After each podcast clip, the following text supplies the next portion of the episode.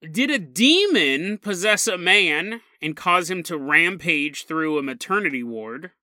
And then we travel to Pakistan to take a look at the story of a young woman who left her house to go hang out with a friend.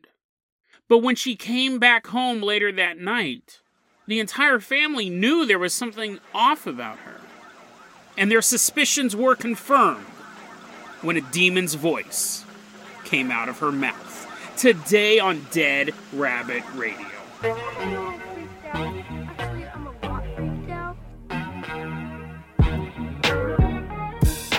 Hey everyone, welcome back to another episode of Dead Rabbit Radio. I'm your host, Jason Carpenter. I'm having a great day. I hope you guys are having a great day too. I hope you guys are having tons of fun doing whatever you're doing. We got a lot of stuff to cover today, so we're going to get started right away. First off, walking into Dead Rabbit Command is one of the original Patreon supporters. Everyone get on your feet and give it up for Cantillions. Woohoo, yeah, come on in, buddy. Come on into Dead Rabbit Command.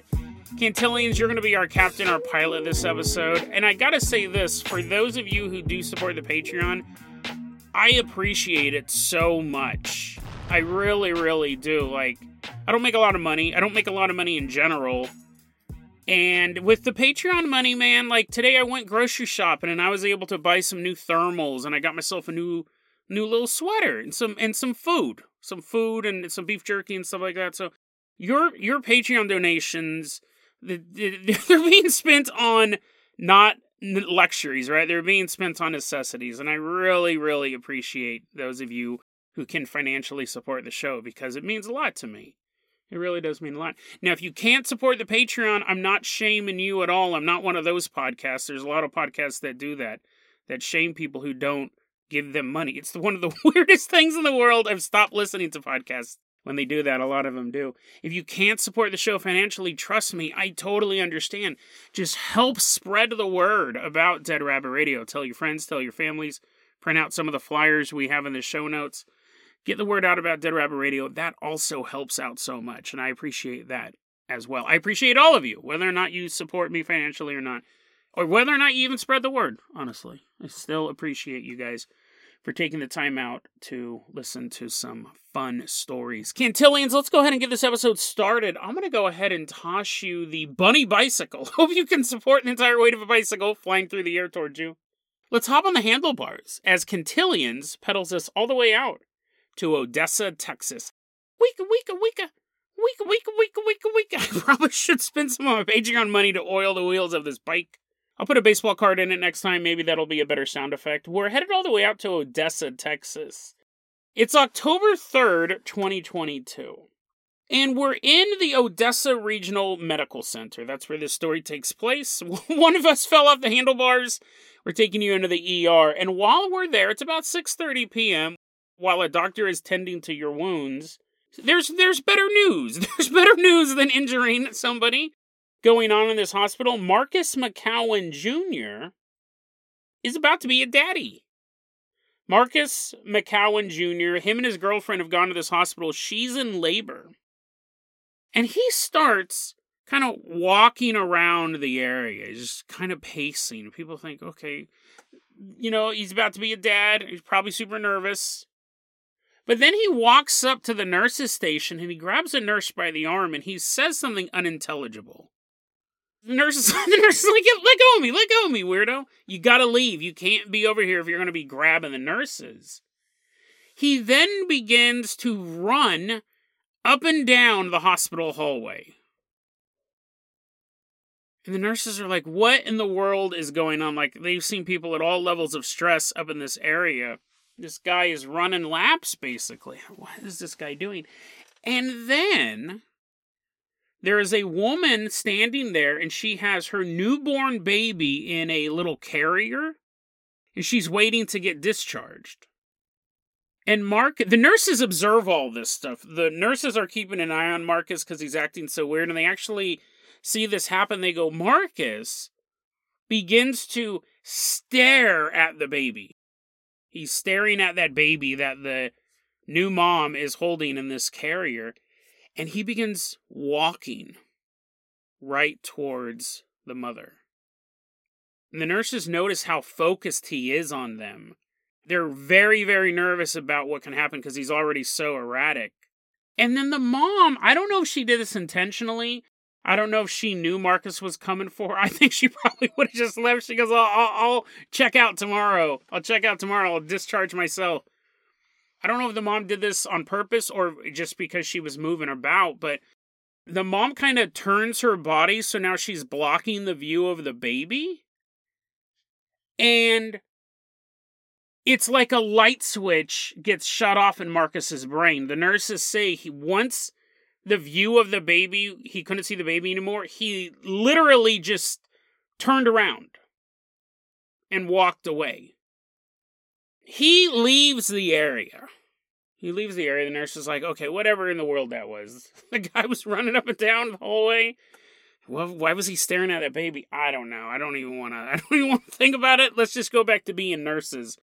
So he walks away, nurses go back to standing at the nurses' station, and then a couple minutes later, they hear this boom, boom, boom. They hear this loud stomping, and they have to be thinking, what could that possibly be? I work in a hospital. I hear all sorts of horrid noises all the time, but I've never heard Godzilla. I've never heard a loud stomp. And so they look up, and Marcus is running full speed. He's running again. Full speed down this hallway. He runs past the nurse's station. And now things are to 11, right? Because past the nurse's station is the maternity ward. You got row after row of little babies. And those little plastic boxes that you see in movies, or if you're a parent, you saw in real life at a maternity ward. Rows and rows of babies safely locked behind the door. The only people who are supposed to get in there are nurses, and then, parents. And I don't even know if they allow that anymore. It might be like an airport.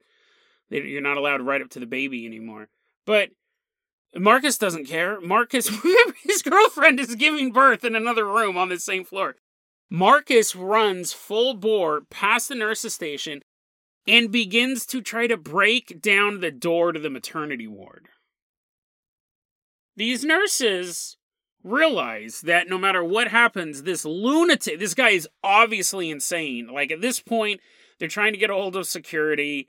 They realize they probably should have done that a couple minutes ago, but they can't let him get into the maternity ward, so a nurse runs up, and she's trying to pull him away from the door. He can't break in, too. He's giving it his best, and the door won't budge, but this nurse runs up to try to get him away from the door. He pushes her to the ground, and then continues to try to break in. But he can't. This door is so secure, he can't get in. Then, Marcus remembers, yeah, there's a bunch of babies behind this door, but I'm pretty sure I saw a baby down this hallway. Now, I'm gonna tell you guys this right now. No babies die in this story. Jason, you waited an awfully long time. You waited an awfully long time to tell us that. No babies die in this story.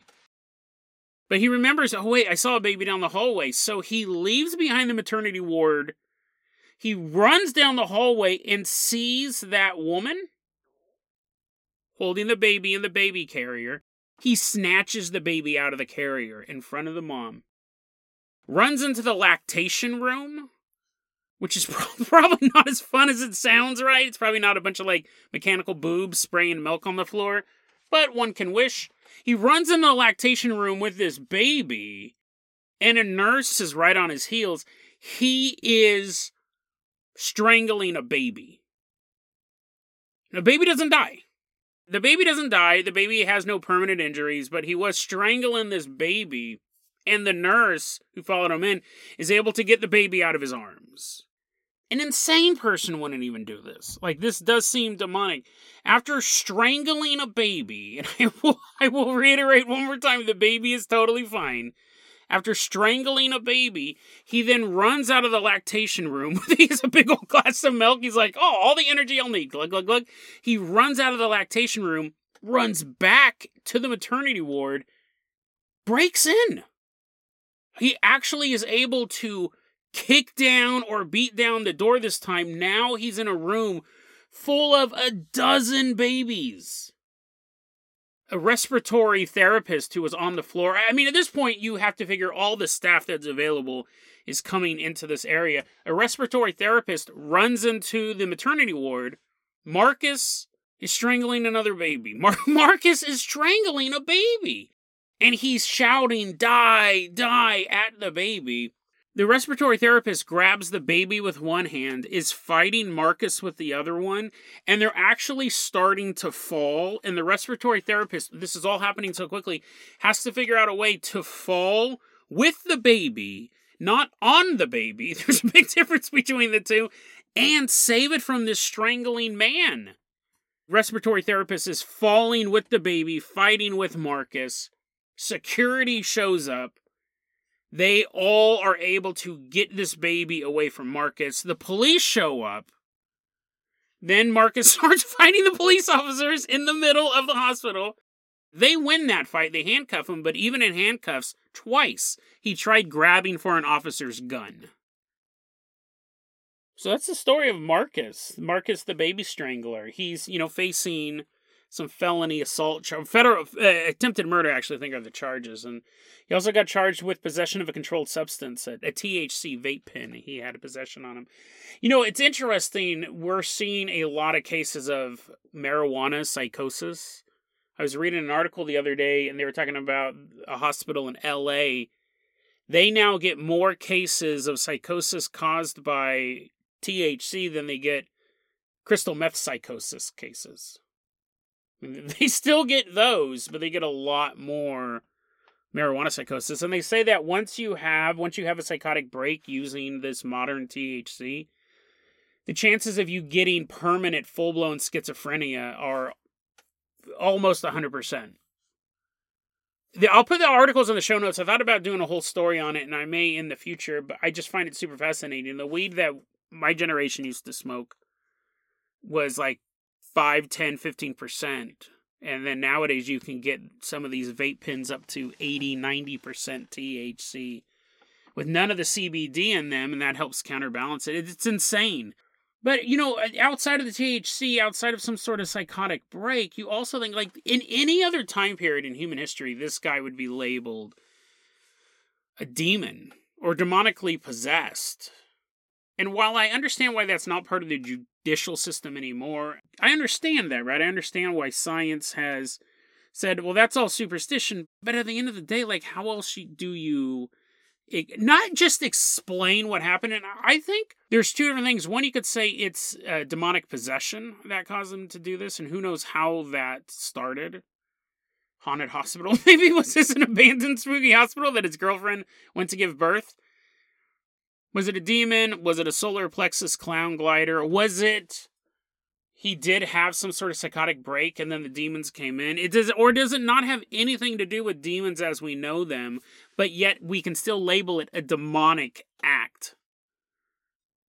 I think just at a certain point you have to go, this is the act of not just a crazy person. This is the act of an evil person. And why was he doing it? Why was he trying to strangle babies so hard that he was trying to break down doors? Like, demonic possession may be, but definitely a demonic act. Fascinating story. It's super scary. Longtime listeners of the show know that stories where people are seemingly normal and then they just flip out, those are the scariest things to me. Because at the end of the day, we don't know. Sometimes they have a lifelong history of mental illness, and that's not too scary to me. I'm like, I'm sorry for him and his family, but that's not super spooky. They're like, sorry, sir. Next time I'll make my life trauma more spooky. Just being normal and then all of a sudden just strangling babies, like, terrifying. Did he even know what he was going through? Did he have such a break from reality he thought he was like buying Laffy Taffy? I don't know, and that's what makes it so spooky. Terrifying story. We'll see what comes of it. But you know what I've learned doing this podcast? The media will probably, unless there's something truly bizarre, the media will never report on this story again. I'll have to start looking through court documents. Yeah, I've covered so many stories that are like super interesting, and then when I look into it, they never report how it resolved. hope this guy gets the help he needs, but I also hope that he's in jail, because I definitely wouldn't want this guy walking around my neighborhood, and I don't even have kids. I'm gonna take a stand on this podcast. I'm anti-baby strangling. Can't do it in my neighborhood. Or anyone else's, for that matter.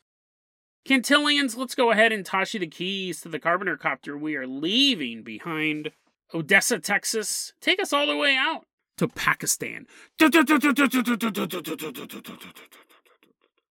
found this story online. It was posted by someone who goes by the name Mayams.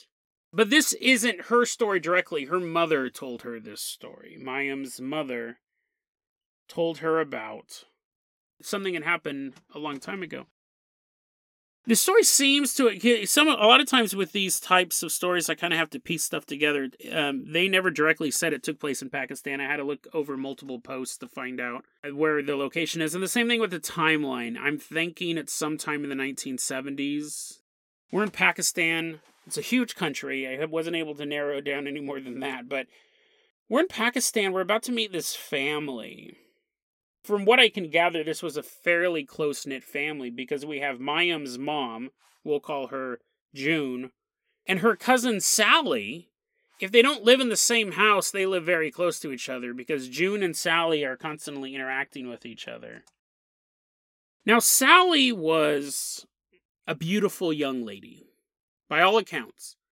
Not just beautiful on the outside, but beautiful on the inside. She was such a sweet girl, very kind. A very kind young soul. And Sally, she's in her mid-teens. She's between the ages of 15 and 16 when the story takes place. Well, one day, Sally went out to go visit one of her friends. She stayed a little later than she should have, but not super late. She's not coming home at like 1 in the morning or anything like that. She's coming home a bit after dusk. She's walking through the streets of town. She's headed back home, and it starts to rain. It's not a huge storm, but it's raining enough that Sally decides to seek shelter underneath a tree. Hopefully the rain goes away quickly, Sally thought to herself. My house is just a couple blocks away, but I would prefer not to get wet. I'll just stay under this tree for a few minutes. Everything will be fine. Sally finally does make it home, and when she does, she's soaking wet. She's so wet you would think that she just stood out in the rain. She's dripping wet, she's exhausted, she walks in her home, she's shivering. She walks past her mom and her dad and just goes upstairs and goes right to bed. Okay, I hope she had fun at her friend's house, her parents say, and go about their business. When she came into the living room the next morning, her family could immediately tell something was different about her. Just the way she walked into the room, something was wrong. Now you're thinking, maybe she got some bad news last night and she's upset, or maybe she's worried about something, maybe that. But even then, when you've spent 15, 16 years with somebody, especially when you're the parents raising them, you learn their body language. She walks into the room, they can immediately tell, not that something's wrong, but something's off with Sally. Sally almost immediately reveals to her family that Sally is no longer here. What happens is there is a djinn, for lack of a better explanation, because it's almost its own topic. We've actually done several episodes on it. A djinn is the Islamic equivalent of a demon. That's barely accurate, but that's a good place to start. A jinn is an Islamic version of a demon. Sally begins to explain that he is a jinn, a male jinn, who saw this sweet, beautiful, kind young girl underneath a tree last night. And he instantly fell in love with her. In the Islamic tradition, there's also the belief, this is mentioned in several prophetic narrations, quote, "When the wings of the night spread, keep your children in, for the devils come out at that time." And this is the belief that dusk, when the first part of night is what it's referred to, the first part of night is the most dangerous part of night to be out. If you have children, they should all be home in that first chunk. Late at night, you're fine. You can go play soccer at 3 in the morning, but that first chunk of night is extremely dangerous. There's also a mention, and this is disputed. I wasn't able to find a source for this, but I've seen it just anecdotally, that the most dangerous place to be after dark is underneath a tree, because that is where the devils dwell. Now, some sources said that's true. Other sources said, no, that's not actually part of the Islamic faith. But the fact of the matter is, in this story, that Sally was underneath the tree at the first part of night, and this jinn in the tree saw her and took her over. And this jinn said, listen, I saw this beautiful girl underneath the tree. She is pure. She is righteous. She is so sweet. I want her for myself.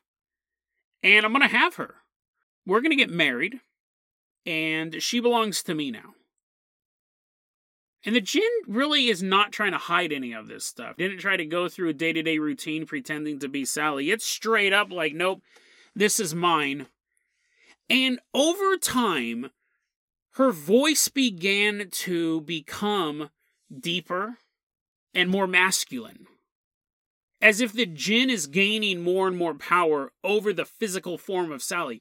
They're hoping she's still in there, because the jinn's still talking about owning her completely, not just her body, but her soul, everything about her. The family's begging him to leave. Just leave our daughter alone, just leave our daughter alone. I don't think that would be a good tactic for a demon. They're not like, you know what, I'm merciful today. They beg this jinn to leave her alone. He won't. He's still in possession of her body. They begin to bring in imams to try to... I don't know if it's called an exorcism in the Islamic faith, but again, for lack of a better term, that. They bring in imams to try to get this jinn out of her, and he's like, no, I'm just going to chill in here. Like, this body's mine. She was under a tree the first part of the night. Like, what part of this do you not understand? I want her. I have her. I'm more powerful than she is. So that's that. And it wasn't just, you could say again, like at this point you could go, maybe she had a psychotic break. Maybe she was out there and her brain broke. Now she's just speaking in a deeper voice. It's called strep throat from being out in the rain. But unlike the first story, where I think it's demonic just because he was strangling babies, that's a demonic act at the very least, Sally begins to perform miracles. And this is something that June saw herself. June, the mother who's telling the story to her daughter, she goes, I saw this stuff. What happened was, first off, she had the deep male voice, which you could totally chalk that up to a sore throat. I think it was probably more than just sounding like she had a sore throat, but she had a deep masculine voice. She also spoke of things she shouldn't know of.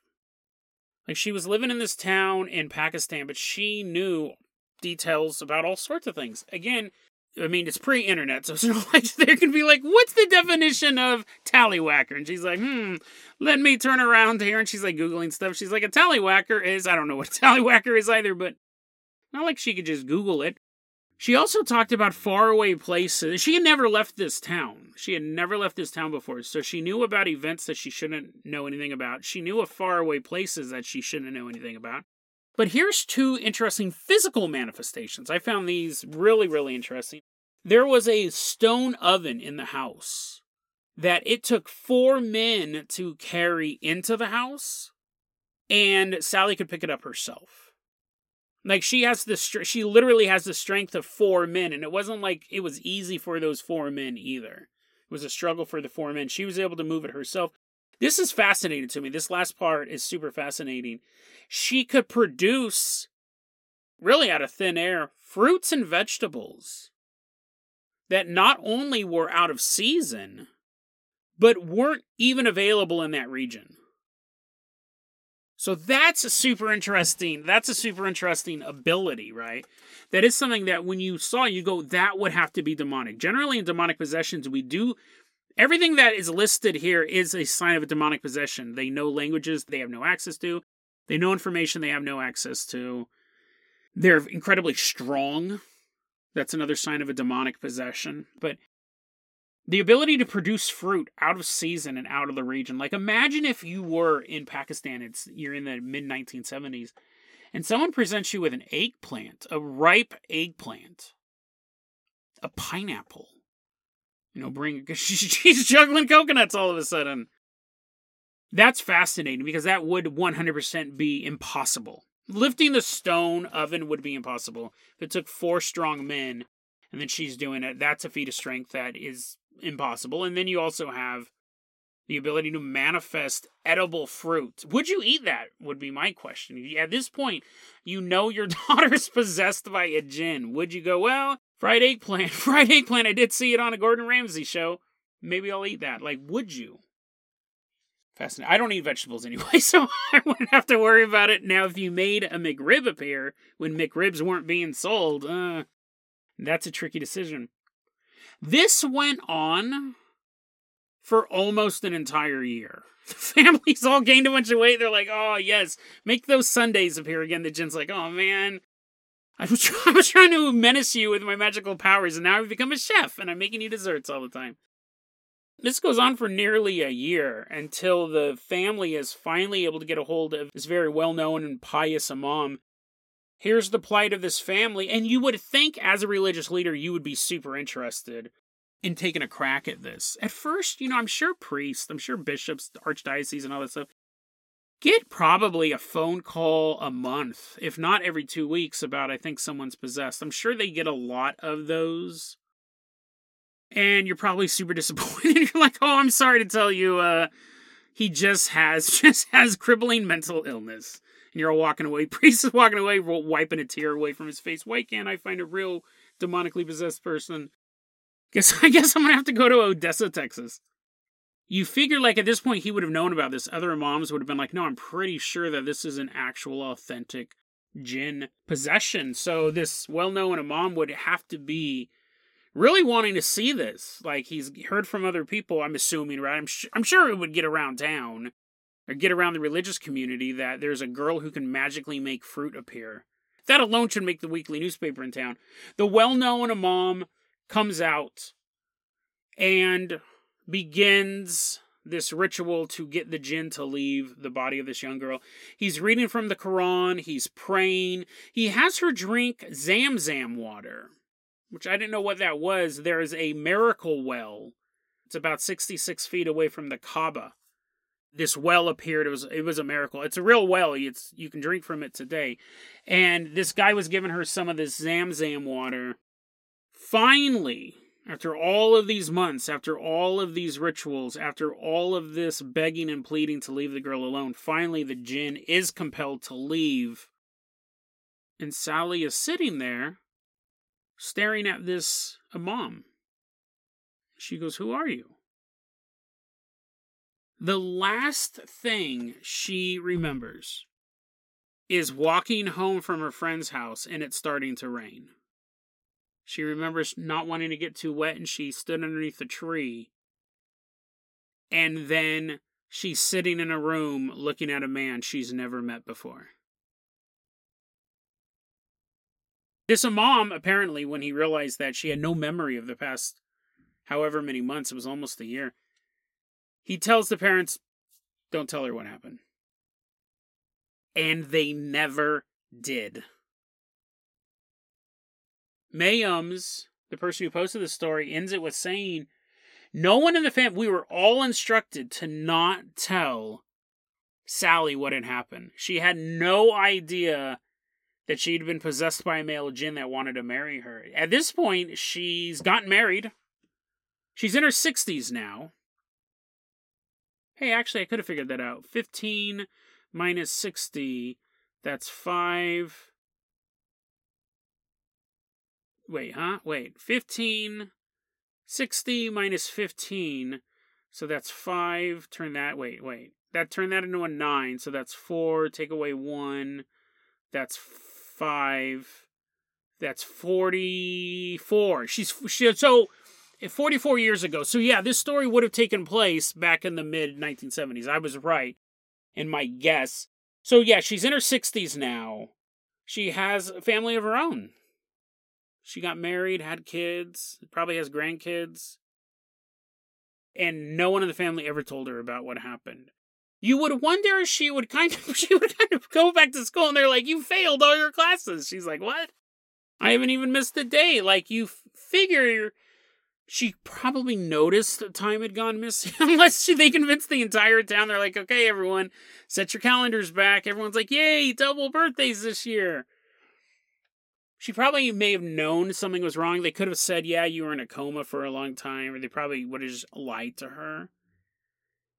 And Mayams, when she was posting this online, she was, because, you know, then people start asking questions and she starts responding. Apparently, she wasn't supposed to tell anyone this story either, but she got clarification. She just wasn't supposed to talk about it in Pakistan. They figured it would never get back to Sally. They go, it's not like a podcast. It's not like one of the top paranormal podcasts in the world is ever going to cover this on their show. What are the chances of Sally ever hearing this? But if you happen to be a 60-year-old woman from Pakistan who has a couple of kids right now, you might have been possessed in the 1970s. It's a crazy story because, again, it highlights what I find creepy about all this stuff. It's not just the losing control, because this is one of my fears. It's not just the losing control. I think about it like this, and this is like one of my, honestly, top fears. I have being turned into something against my will, like getting turned into a statue or a tree or a bug with a human brain. If I was just a bug and I thought I was a bug, I wouldn't care. But if I remembered being Jason Carpenter and now I'm a beetle, that would drive me mad. Oddly enough, I wouldn't have a problem with my brain being put in like a cyborg, because then I'd be RoboCop and I'd be like stopping bad guys. But like, what am I supposed to do? Become a bug cop? No one steal my idea for that movie. I'm making that movie. But I also have the fear of sitting here. I'm sitting here. I'm recording this podcast for you. And then the next thing I know, I'm strapped down to a gurney and something's being injected into my neck. And then I find out like 5 months passed and I had some psychotic break and I murdered a bunch of people. And I'm on trial, and I'm pretty much guilty. There's video footage of me. I stand in front of each security camera. I go, it was me, Jason Carpenter, who murdered all those people, and I'll murder even more tonight. It'd be like that. Like, that is a fear of mine. Now, I've never had a psychotic break. I've never turned into a bug. But it doesn't make it... they're irrational fears. Like, imagine sitting there on your couch, and the next thing you know, you're covered in the blood of your loved ones. And you don't remember it at all. That's terrifying to me. Now, if I remembered it, I'm like, oh, sweet memories. I have a photo album. I'm like, oh, that's the time where I stabbed everyone to death. And here's video footage of me standing in front of a security camera. Oh, that was so funny. You could literally go from where you're at right now to... you remember nothing for 50 minutes or 5 hours or 10 days or whatever it is. And then you come out of the psychotic break and you've done untold damage to yourself or others. Like, that is terrifying to me. That is so terrifying to me.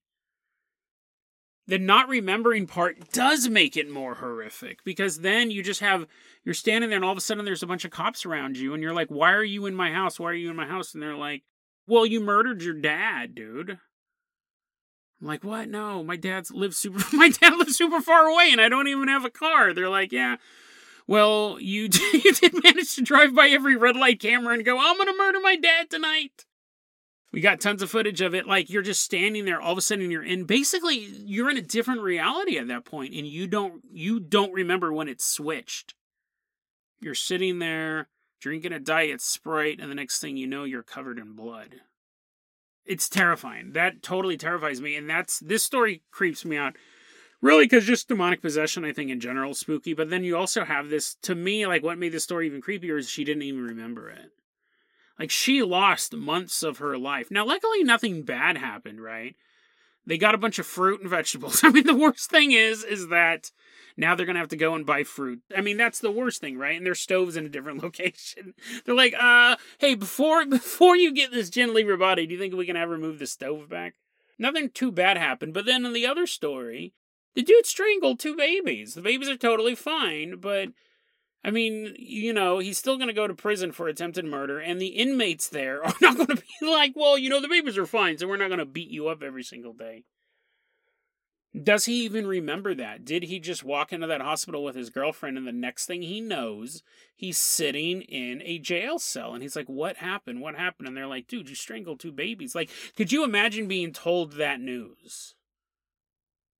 Absolutely terrifying. And the world of the paranormal is predatory.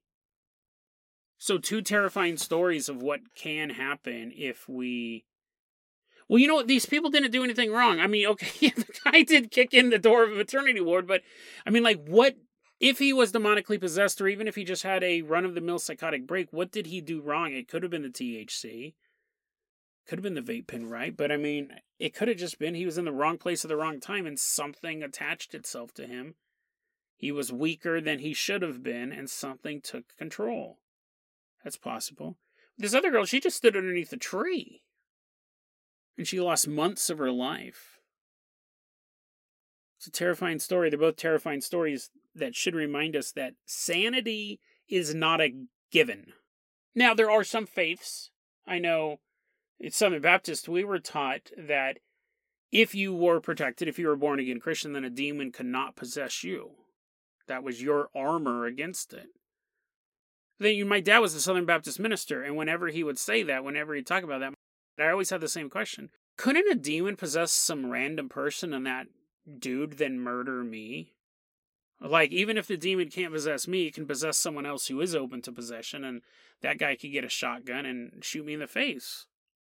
I would always ask this same question to my father, who has a doctorate in theology. I'd always say, if a demon can't possess me, can it possess someone else who would then kill me? I'd ask him the same question every time, and he'd give me the same answer every time. Yeah. That could absolutely happen. You may be safe from demonic possession, but you are never truly protected from demonic influence.